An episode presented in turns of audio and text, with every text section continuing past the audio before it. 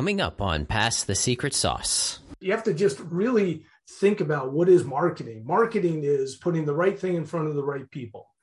And so if you think about, all right, what is the right thing and who are the right people and and what's the best way for me to make that happen on the internet?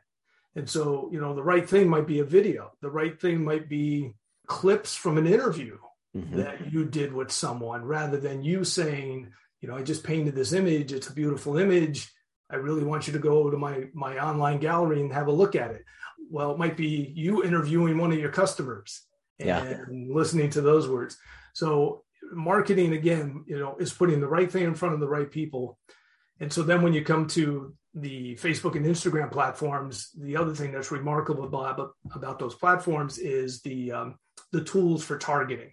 Mm-hmm. So now you get into that whole realm of of advertising, and that opens up. And that's really why I went to the internet to uh, to market was I knew that there was a way to to dial down into the niche that I was marketing to. Welcome to the show. I'm Matt Shields. On Pass the Secret Sauce, we unscramble the life stories, skills, and secrets from the most wicked smart minds and interesting people to uncover their experience and recipes for success that will help you get an edge on your own life. My goal is to help you rein in on the chaos that life throws at us by learning from other high achievers. If you're new to the show, we have episodes with founders, CEOs, investors, and leaders. So if you like to learn and are motivated to improve your life, then kick back and listen to our guests pass their secret sauce. Today on Pass the Secret Sauce, we have David Emmons, who is the owner of Artist Marketing Formula. So, David has been an artist for the better part of his life, and he used to sell all of his wares, all of the things that he's created at shows, different artist shows and trade shows and, and those types of things. And he realized that the internet is a much, much better, stronger way to be able to uh, attract the right type of clientele that he is looking for. He he gets into the story of obviously how he made that transition and and some of the things that he's realized are you know absolutely amazing. So if you're creative, if you're if you're creating something or you're you're building something, making something, and you're looking for a larger reach, this is going to be an episode that you're get, definitely going to want to take a listen to. David gets into how he identifies different target uh, markets, how he basically uses about a day, dollar a day budget to be able to advertise his business and you know keep honing and tweaking that you know you you hear of all of these gurus you hear of all of these these different people online that are you know have this magic formula, if you will. What David talks about it just makes sense. It makes perfect, perfect sense with how he approaches this in a very, very methodical way. So, you know, again, you'll you'll hear of this, you know, quote unquote secret method or secret way of doing things. David breaks all of that down in a way that just makes perfect sense and really, really, really inspiring. So I hope you enjoyed today's episode of Pass the Secret Sauce. Dinner table as a child? Well, memories are always that mom was home. Mom was home. Dad was probably working. I have four sisters, so it was uh, probably David trying to cause some kind of mischief. yeah, that's that's uh, that's probably my my most vivid memory of my childhood dinner. Were you uh, the typical brother sister relationship, sisters relationship where you're always like you know, trying to scare him, pick on him, all that kind of stuff. I used to do the exact same thing to my sister. Constantly, too, but, constantly. It, yeah, in yeah. fact, ninety percent of my memories as a, as a child are all the, the miscellaneous pranks and uh, exactly, exactly. That's funny. What's um? So, did you have any kind of entrepreneurial influences growing up or anything? Did you did you you know have anybody who you looked up to that might have uh, had their own business or anything like that? At all? Well, at, at my youngest age, you know, I was always, uh, I had a paper route and then I had to, it's funny, I was sharing this story with my daughters the other day. You know, I had a paper route, then I had to find a way to get a second paper route. Oh, and I, and, and I look back at that, I, I, I'd never really thought about that until most recently, that there's a common thread there in everything I've ever done. It's, it's looking to do more. How can I do more? How can I double down on this? How can I capitalize on this? And I, and it's funny how I thought about the paper route and never really thought about that in that light. But younger years, you know, it's probably some teachers, probably something there. I noticed that I was always trying to do the extra credit assignments, do mm-hmm. the whatever it was that could get me a little bit more, a better grade in school, a little bit more in I was in the Boy Scouts for a while, so I've looked to do, you know, extra work there. So there must have been something underlying that I never really noticed. Then at some point in my my journey, I was working for a gentleman owned a big uh, construction business, and I managed one of his properties. And he happened to be a guy who was always going after uh, self improvement. So he had all these cassette tapes and had a library of all these these courses that he had purchased uh, over the years. And I I used to borrow those courses from him and listen to those tapes. And that is really what spurred my entrepreneurial career is I, have listened to one of the speakers once and it, i had this aha moment that oh my gosh i've been limiting myself to what other people see in me and yeah. really the potential is just as big as i can ever imagine and so that's what really launched my career that i would say i was probably 24 years old when that happened. Yeah. Yeah. And do you remember what that, what that aha moment was that, that, you know, just kind of, I guess, taking a step back, you know, this is what I thought then. And then I realized this, any, anything that stands out there for you? Yeah, I mean, I, I remember the uh, the uh, the the tape program. It was Robert Schuller, who uh, you know his his Robert Schuller's brand. I didn't even know Robert Schuller was a, a pastor. I listened to probably twelve cassette programs from from Robert Schuller, never recognizing that this guy was a Christian uh, pastor. But he uh, his his teaching was possibility thinking. Okay, so okay. everything about him was possibility thinking and the aha moment was that yeah, I think there's a, a meme out there or a saying out there that is whatever the mind of man can conceive and believe, he can achieve. Mm-hmm. When I started seeing that shown to me in examples, Robert Schuller, one of the beautiful things about the way he taught is he would give you example after example after example of somebody who had so many obstacles to overcome and they went on to greatness. And he yeah. would use those examples to show you that the possibilities that are within you, the potential that resides in every human being is beyond your wildest dreams. And when at some point, as I listened to him talk about that, it clicked. I was sharing this with my daughter last night. And at that moment in time, it became as true to me as gravity. It's as true to me as, as the oxygen that fills my lungs. And at that point, everything shifted for me and I recognized two two giant things. Number one, I could accomplish whatever. There were no limits. There were zero limits on what I what I had the ability to accomplish.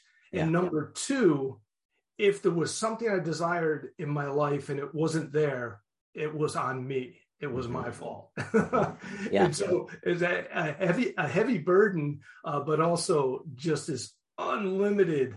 The, the ceiling was gone yeah. And at that, at that point, my entire life shifted. It, it was just I, really remarkable. I like that you you put in, you know, that there's a self responsibility there. You know that if you if you don't have it have it, it's on you because I think you know today that that's that's completely missing in oh. so much of society. It's you know, well, look at them, look at look at what they have. You know, why can't I have that? And you know, the the the expectation is that I should be able to have that you know right now right? Everything else is immediate. Why can't i go and get a ferrari right now? But but you know like you said if you want the ferrari you know that's on you. You have to go and do it. And and again i think that's something that a lot of people don't necessarily focus on. So i like that. Yeah it's it, it's so important to recognize that. And it, and it's also important to recognize that there may be things that you're not willing to do. You're not willing to put forth the effort to yeah. to get to that level or to accomplish that thing and that's fine you know yeah. there are a lot of things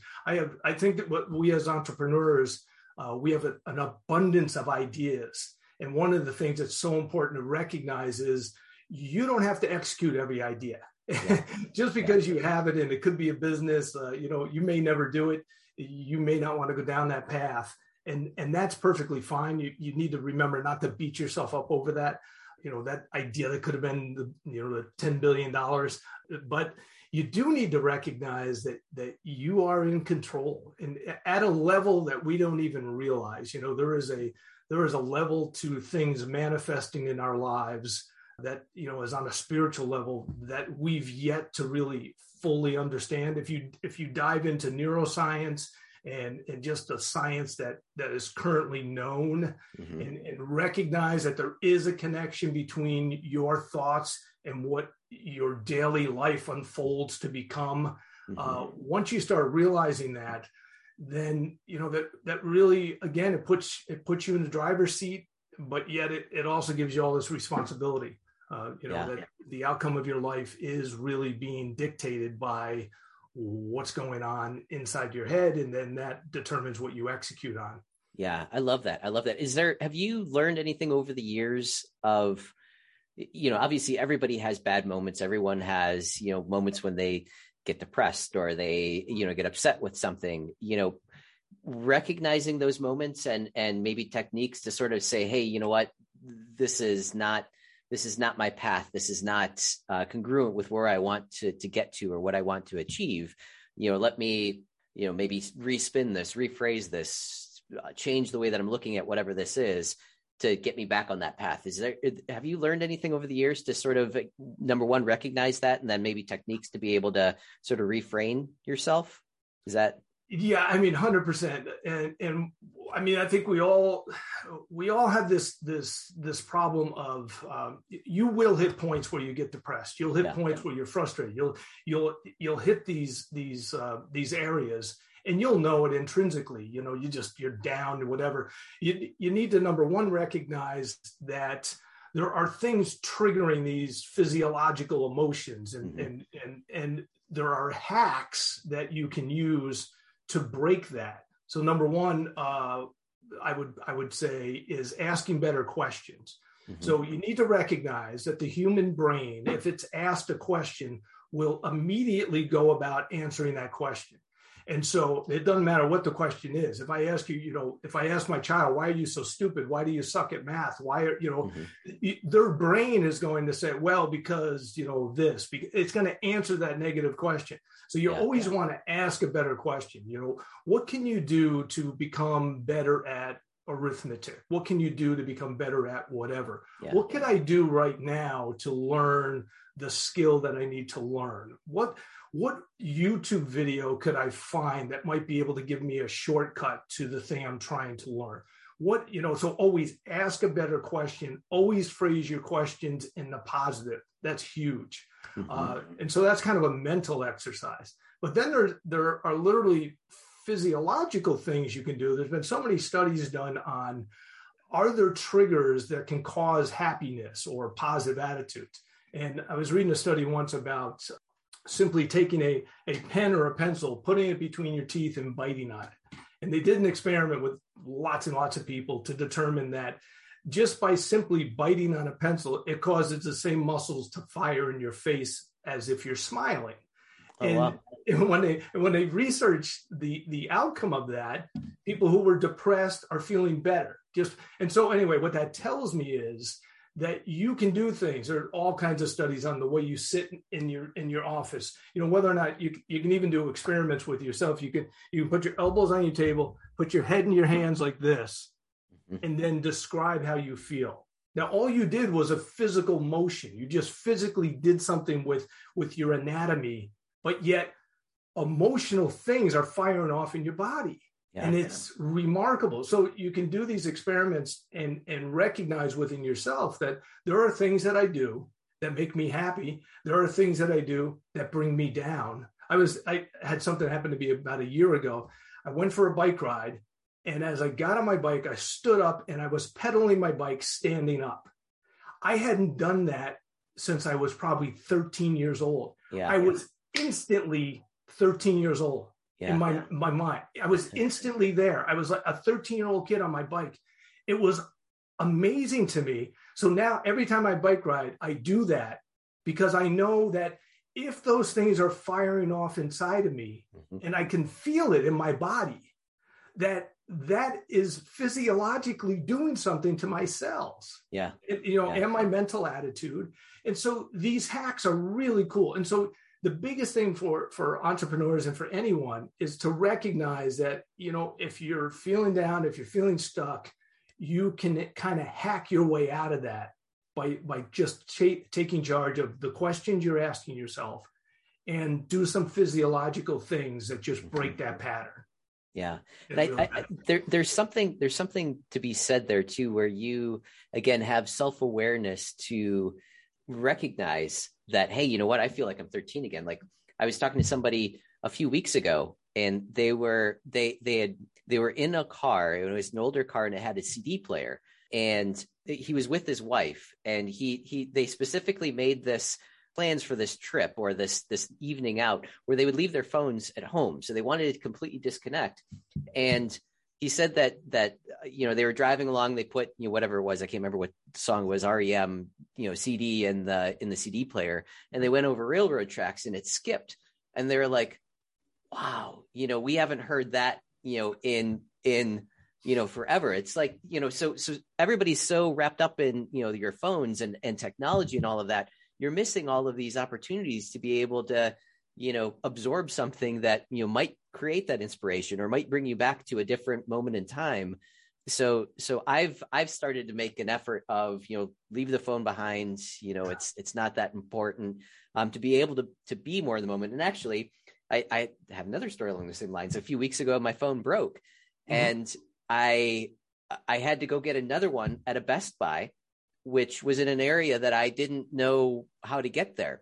Yeah. And so I went, okay, I'll go to whatever MapQuest and I'll, you know, print out the directions. The printer was out of ink. I'm like, well, shit, I gotta, I gotta handwrite these directions out. And then I'm driving along and I, I actually have to pay attention to where I'm going, you know, which like, like I said, or like you said, you, you, you get you get these moments when you you know are disconnected and you are in the moment you know that that you know can create that inspiration and and uh you know who knows what might come of it so I, I love that you you know again you you've you've done that twice now where it's again very very self-aware and and you know more in the moment rather than being disconnected and you know in, entwined in some type of technology. So love that, love that. It, it's so neat, and and if you teach your ch- yourself to kind of make these things happen. I mean, recognize that most of our lives we we do the same thing. Yeah. And if you can just break up your pattern, do all kinds of. there, there are times where I'll, I'll I'll pick up my coffee mug with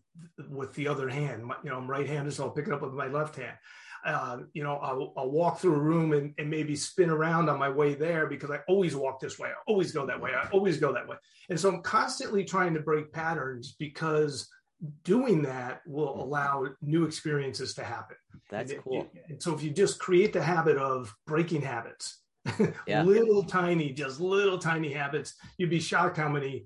If you think about how many things we do on autopilot, you know, I love that. Grab a mouse, we hit a keyboard, we brush our teeth, all these things. You know, we put our pants on the same way. It's like, oh my God, there's so many things that are just firing off automatically. That if you interrupt those things, like you were saying with you know, I've got to maybe look at a map. I have to grab a pen and write yeah. these down on a notepad. oh my God, what's yeah. a notepad? and it, exactly. But it causes all these new things to happen, which, you know, for creative people, for entrepreneurs, those new things will give us so many, so many insights into maybe a great new idea, maybe a great new direction for our business. And, and so you you want to interrupt patterns and allow that to expand where you're going with your life and your business. Yeah, I love it. I love it. Wow, that yeah, that is that is fantastic stuff. So so your your life story, I, I think we kind of segmented off there when you were about 25 or so and you sort of found you know found this new inspiration what what did you do next what what type of path did this new knowledge take you down well, you know, it was before the internet. And so the skills that I had that I loved or enjoyed uh, executing on were woodworking skills. I loved to work with wood. And so I had some skill there. And so I decided I was going to uh, see if I could make things out of wood and actually bring those, those to, to market, bring them to craft shows and that kind of thing. And that went tremendously well. So I started making bird houses and bird feeders and these kinds of things. I ultimately designed some bird feeders that I got US patents on. Wow. And I went from a, a, craft business to a wholesale business, and I was selling to Ace Hardware and True Value, and and ultimately Kmart and Walmart, and uh, and I grew this this this woodworking business out of my you know my talent to work with wood, mm-hmm. and um, that kind of shifted, and and uh, I met my wife at a at an event. We were we were at an art show together, and she was her family had been making uh, some things out of metal and stained glass for years. So we got together we got married the businesses kind of merged. And um, and we we would make bird feeders and these plant uh, hangers i call them mm-hmm. and uh, continue to do this this shows. At some point the internet came along. So we had a website and and uh, it kind of got to the point where you know i've been doing shows for probably 30 years. Mm-hmm. and the internet's now pretty established. Website was doing okay. Residual sales after events. You would go to an event instead of people in the old days people would call you on the phone they place another order. Well now they go to your website and they place an order.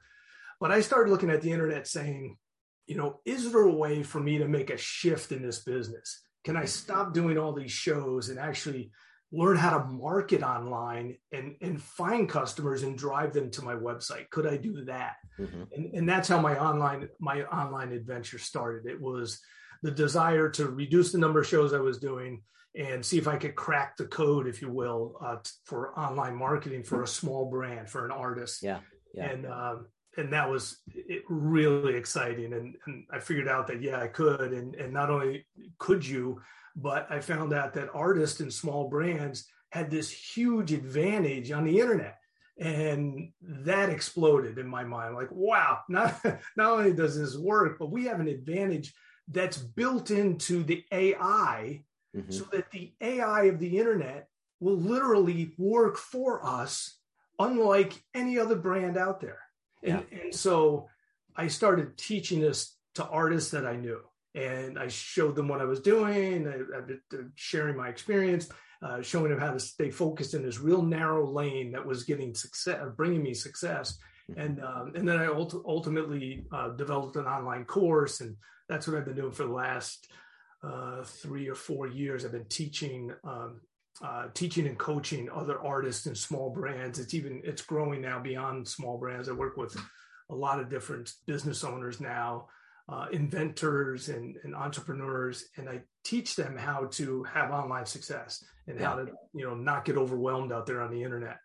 And that's uh, I think that's one of the main things. You know, there's obviously so many different paths and channels that you can take. You know, you you need your website, but then once you have your website, then there's all the social media stuff, and there's pay per click, and you know, there's remarketing, retargeting, all of that stuff. I think one of the main questions is, you know, where where do you where do you start? Like, what what what is your recommendation of, you know, I, I understand I have to have a website, so I have my homepage, but then what's next? What, what what should I do to, you know, take the next step? Right.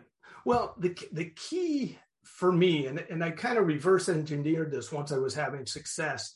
I recognized the reason I was having success was because of my 30 years in the real world selling to humans. Mm-hmm. And selling to humans in a very interesting niche when you're when you're selling as an artist or as a creator uh, or any small business owner it could be a restaurant it could be a, a person a hairstylist when you and your customers are having this human interaction that drives the business, right? Mm-hmm. That's what drives the sales. Yeah. It's personalities connecting, it's people connecting with your story, they're connecting with uh, your creative way to make something.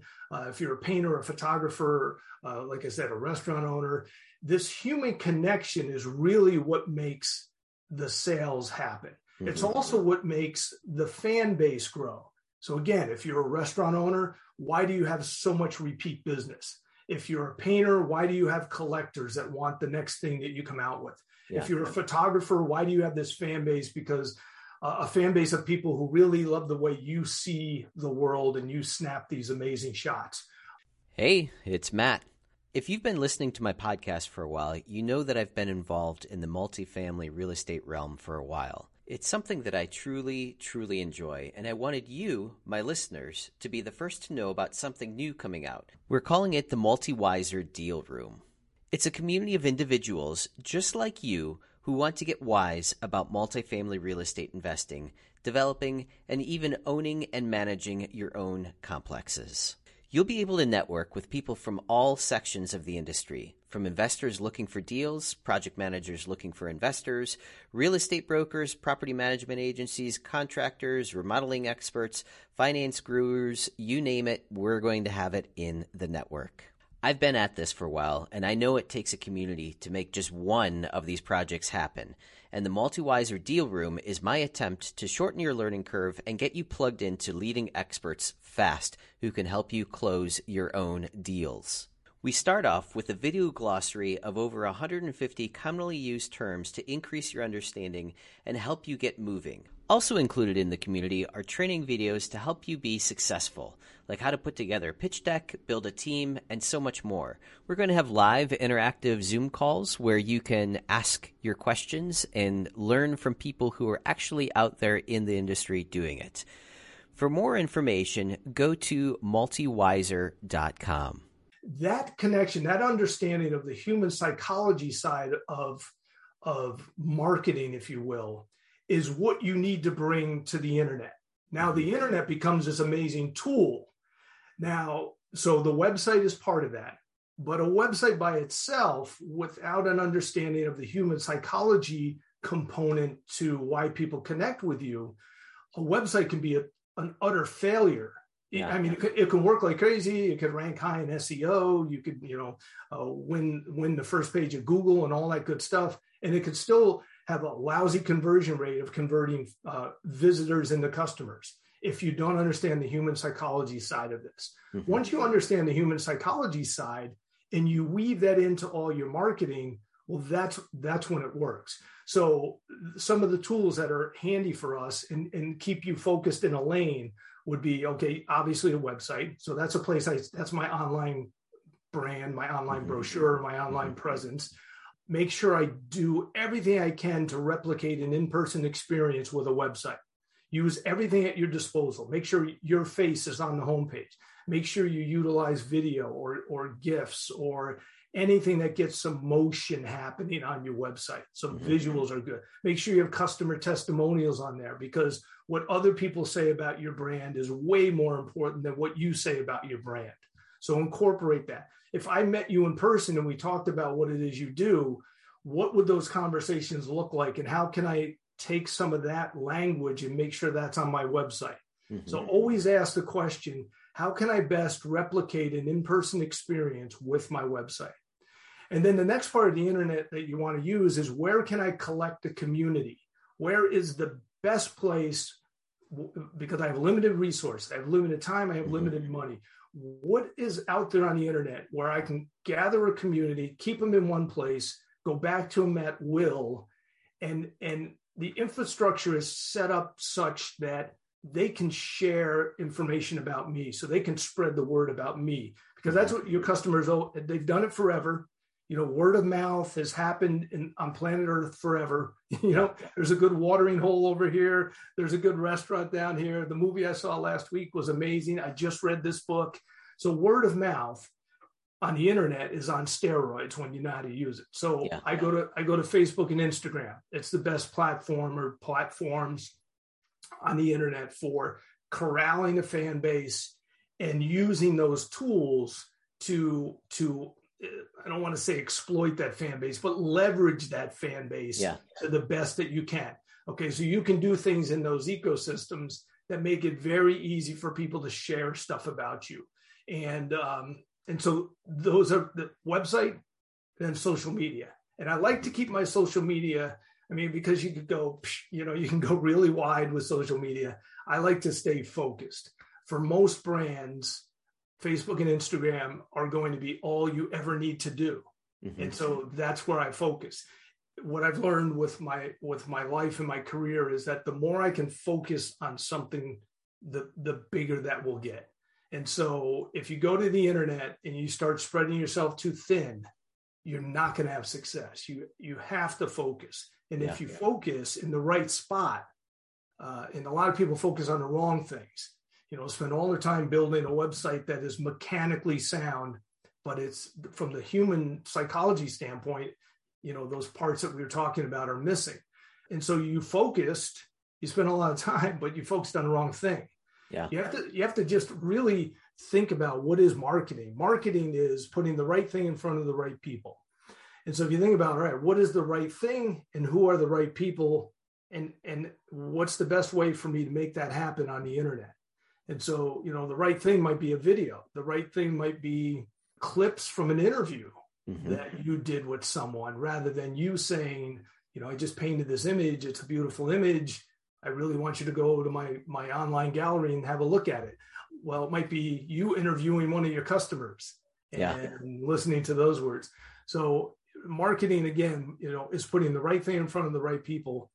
And so then when you come to the Facebook and Instagram platforms, the other thing that's remarkable about, about those platforms is the um, the tools for targeting.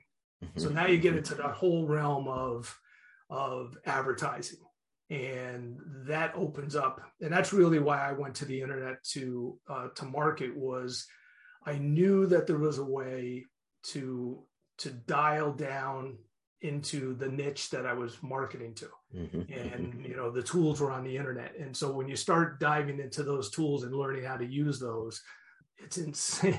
It's absolutely insane what you can do. I mean yeah sure sure.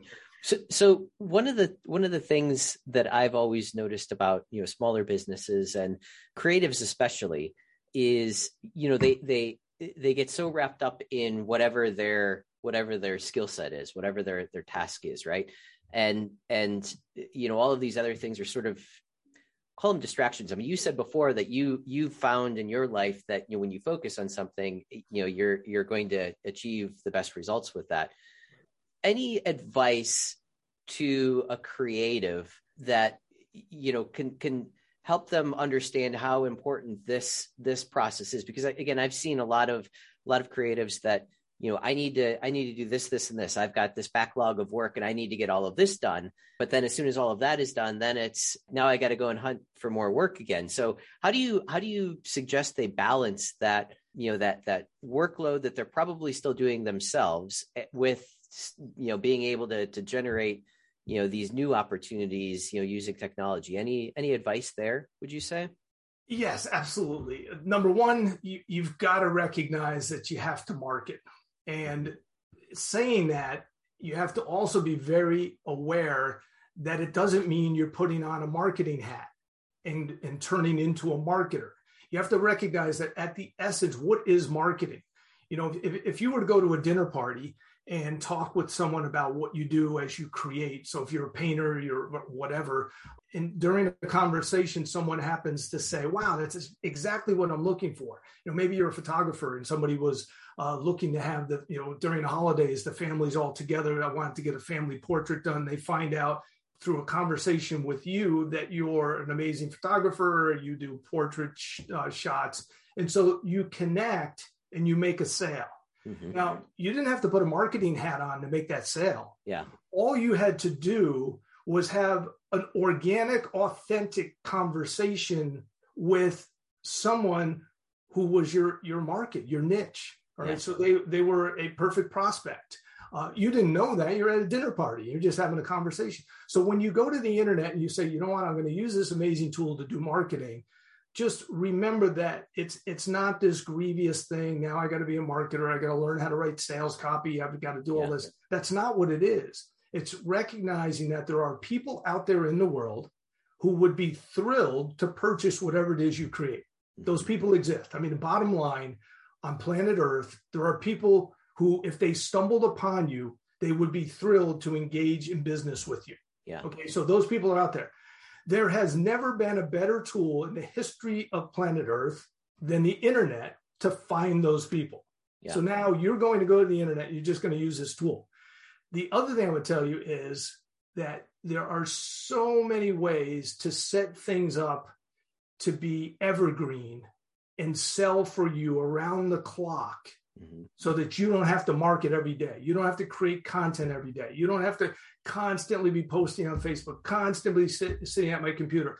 You have to be smart with what you do. When you're smart with the content that you create and you turn it into an evergreen piece and use the advertising uh, component of Facebook, you can then have something that's driving traffic to your website every single day. Yeah. And yeah. it's just about being smart. So what if you encapsulate everything I just said, you you're staying focused, you're being authentic, you're just leveraging one or two tools so that you can put an evergreen piece out there that is constantly bringing a flow of people into your world. Yeah. And then, you yeah, know, yeah. you're you're doubling down on those people because of the ecosystem you're playing in. Those people you're gathering them. You know, I call it corralling. You're corralling those people so your fan base grows mm-hmm. and you know all of these things grow exponentially. And so the, the most important thing to remember is you can set this up kind of evergreen if you stay smart about it. Mm-hmm. So don't fall into the trap of just doing so much work. Just and again, it's asking a better question. You know, is there a way for me to create a piece of evergreen content mm-hmm. that would represent who I am and what I create?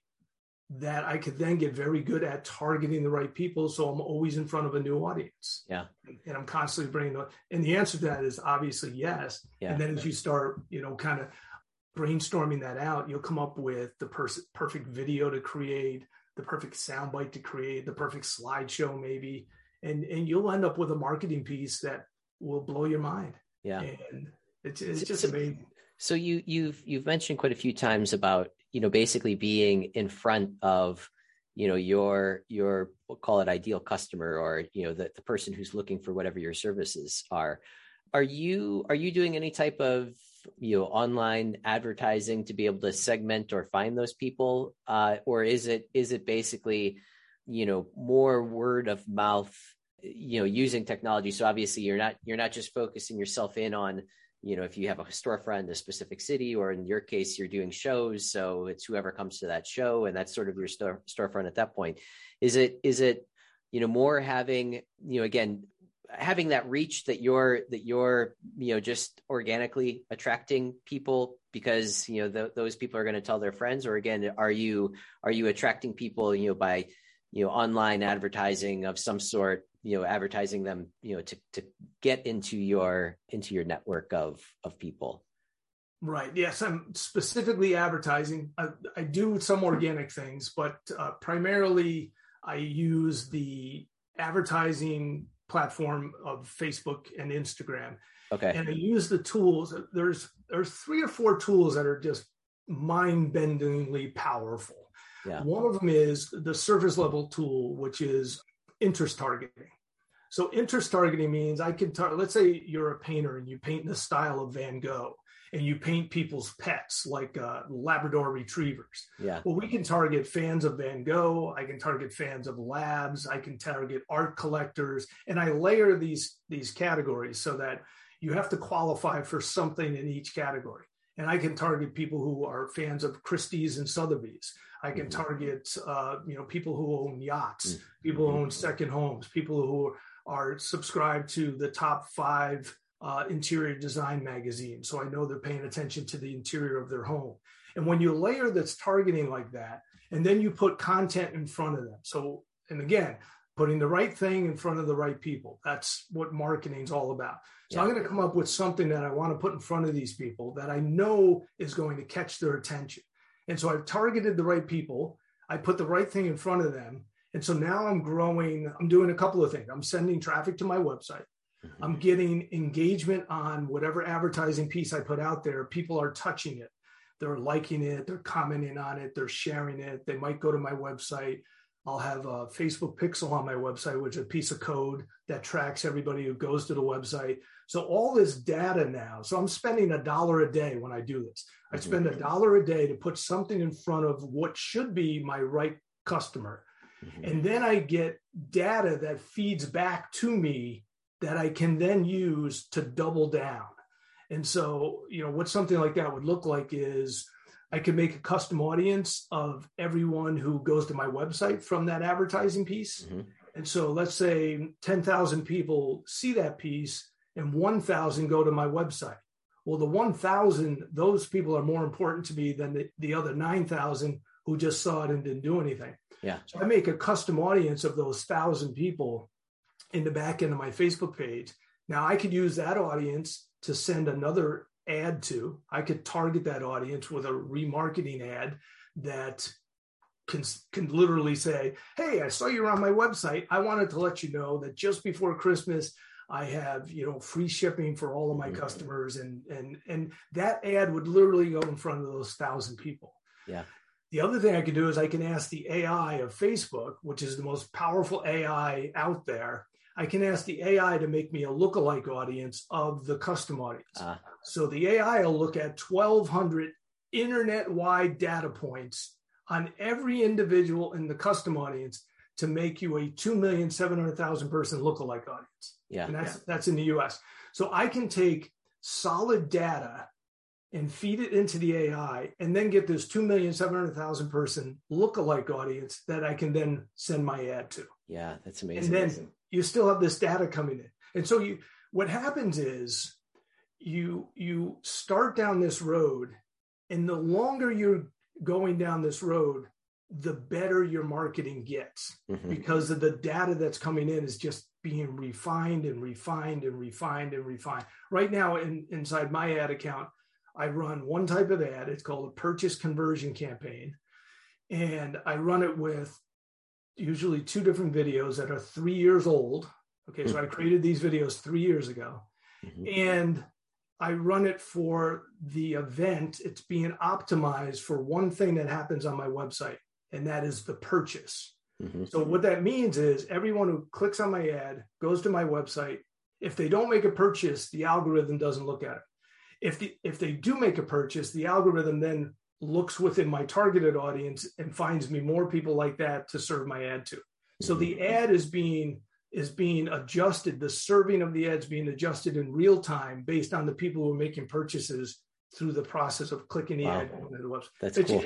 it's just mind boggling. And that's that's all done in the Facebook or or Instagram platform, you know, where and it'll and it's it'll... so easy. I mean, everything I just described to you, I could probably set up a campaign for somebody like that going to multiple ad sets, meaning like let's say four different audiences in less than 20 minutes. Wow. And so wow. just and once you set it and you follow some of the metrics you're mo- monitoring, you can you can adjust these things within four days. You can yeah. say, okay, audience two is doing way better than audience three. I'm going to turn off audience two. I'm going to raise the budget on audience three to two dollars a day because I'm getting twice the results. You can test creative. Yeah. You you can test thumbnail images. You can test headline. It's amazing what happens, and you can do all of it fast, and you can do all of it for a very small amount of money. You know, yeah. dollar a day. I use dollar a day budgets on each one of my my campaigns. So it just depends on how many campaigns you want to test. Yeah, that's incredible. And before, when you were going through and and you know, sort of identifying the you know the different characteristics you know they they like sotheby's or or you know they they like you know collecting art obviously you're you're describing an upper echelon type person right mm-hmm. so i'm curious and you obviously went through this transition as well when you were going to the shows you know you you had your pieces priced at x right mm-hmm. and once you learned this you, you learned this technique you learned this style you learned that you could put yourself you know right in front of you know in in in your case you know doing the shows it could have been the wealthiest person in you know that city. You put yourself right directly in front of that that person. Did you find that you were able to increase your prices then for your for your wares after you learned this technique? Yeah i mean that's the one con- constant uh, with online marketing is especially the way i'm teaching marketing uh, i i have i think i probably I've at least doubled most of my prices, and in some cases tripled. Mm-hmm. And that's you know over the span of uh, probably six years, five or okay. six years. So it's it's pretty considerable. and all of the artists and small brands that I work with, I always tell them to imme- usually immediately raise their prices. Yeah. And the reason for that is kind of twofold. Number one, you can get in front of the right people. So, you know, if you want to sell, let, let's say you do a variety of work, maybe you do commission work, maybe you also sell prints. You can uh, you can target people. You can run you know parallel campaigns. You could target people for prints, and maybe you're selling fifty dollar prints, two hundred dollar prints, but maybe you're also selling twenty thousand dollar originals, and you can target someone else for that. So you can target whatever you want to sell. Price doesn't matter; those people are out there. I have a student in, in Laguna Beach who sold $142,000 worth of work last week. Wow. And we're just targeting really, we're targeting wealth management. We're targeting, we're actually targeting worldwide audience. So uh, that particular sale was in Dubai. And so you can target anywhere you want. Usually customers in that category are going to pay the shipping for something. And so mm-hmm. you don't have to worry about shipping charges.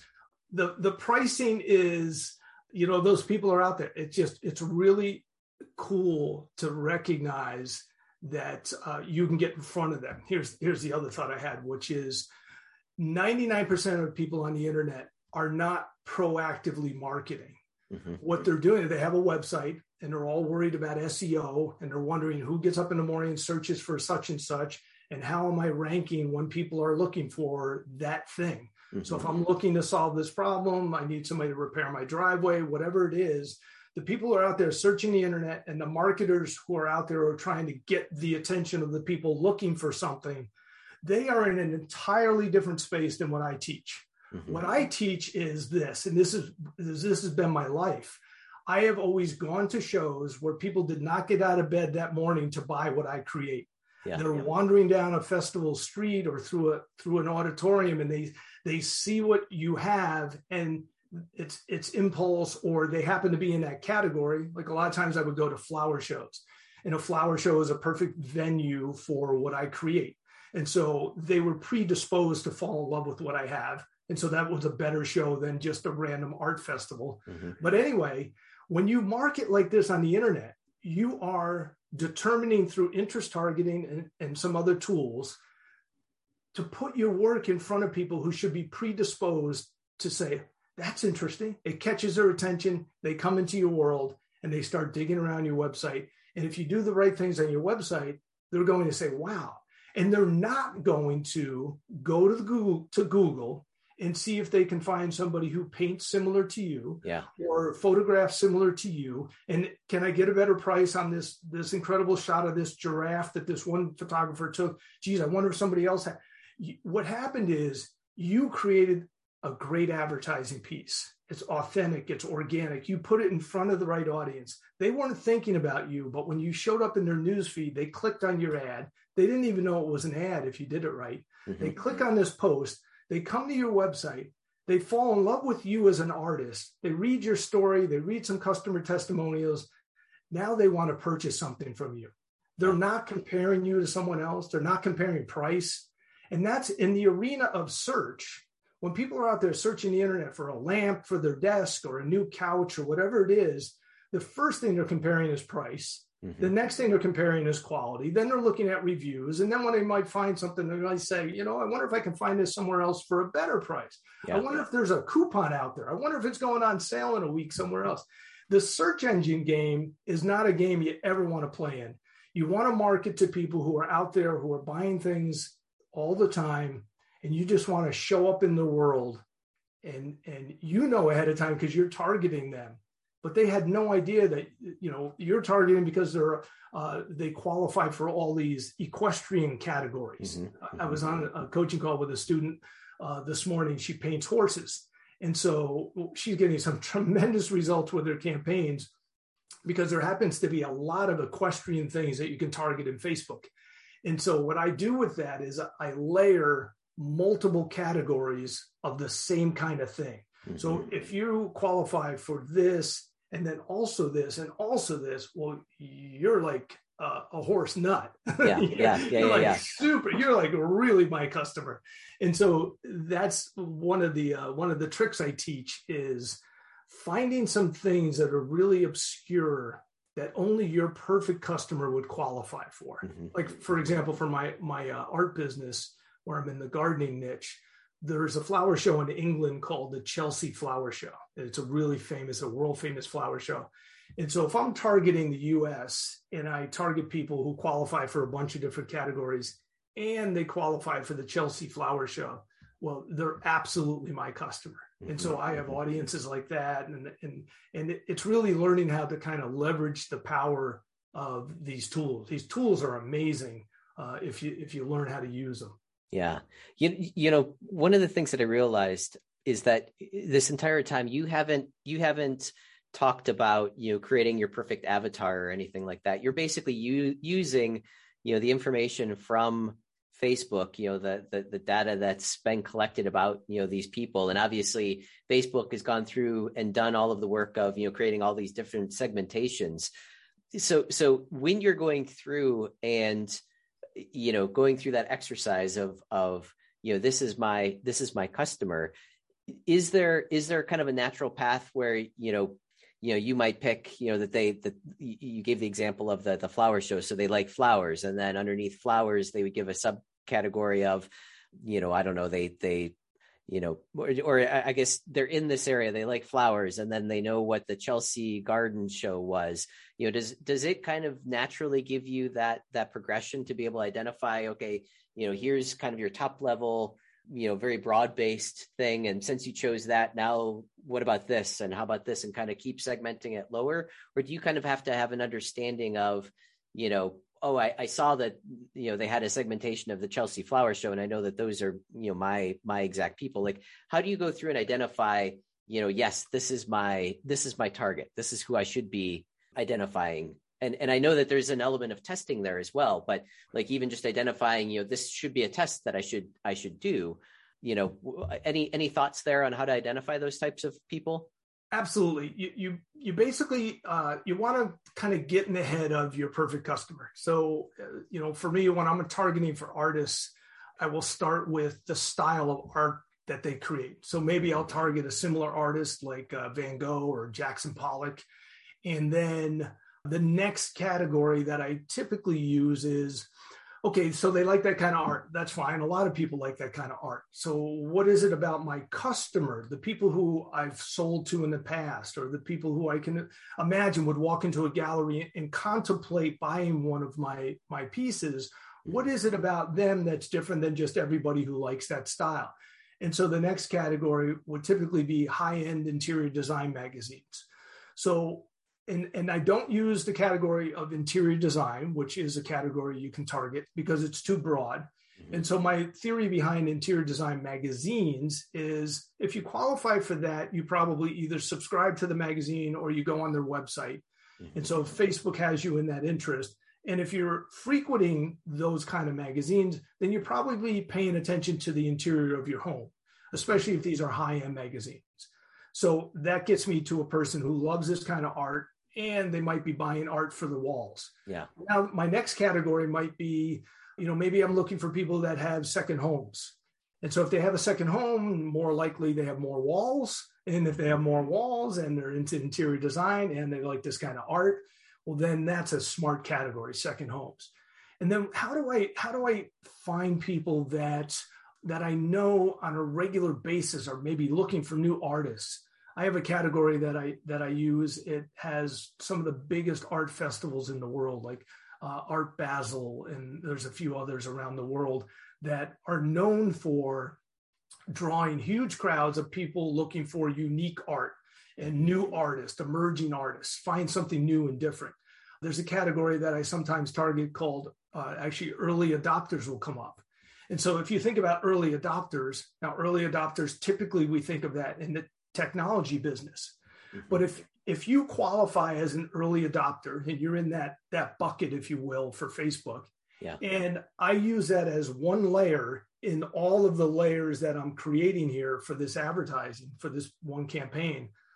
Well, you're a very specific person. You're a real you you like Jackson Pollock. Mm-hmm. You own a Labrador Retriever, most likely. You you read the Dwell magazine or the Wallpaper Interior Design or Architectural Digest you somehow qualified for the Art Basel uh, category, you somehow qualified for Christie's and Sotheby's, you know, and you're an early adopter, and I happen to be, you know, an artist that's been painting for the last five years, and I've got some really interesting work.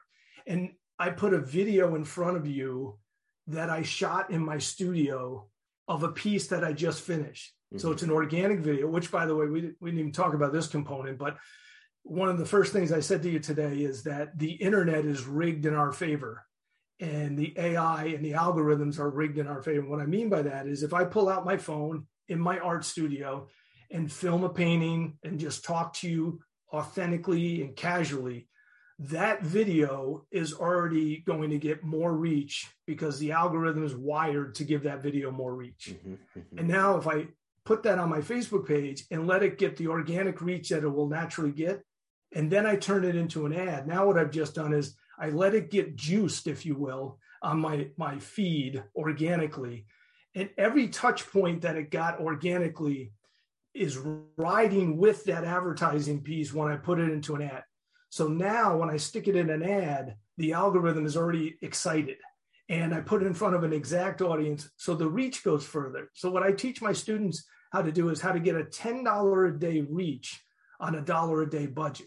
Yeah. And the reason you can do that is if you understand the algorithm, what it's looking for, the, the reach of an ad is determined by two things. Number one, your budget, and number two, the engagement. And so if you've done some things that positively influence the engagement, and then you stick that inside of an ad, well, you've just multiplied your your dollars. Yeah. Your one dollar budget will literally give you a ten dollar uh, ten dollar day reach, and um, and then you're in front of the right people.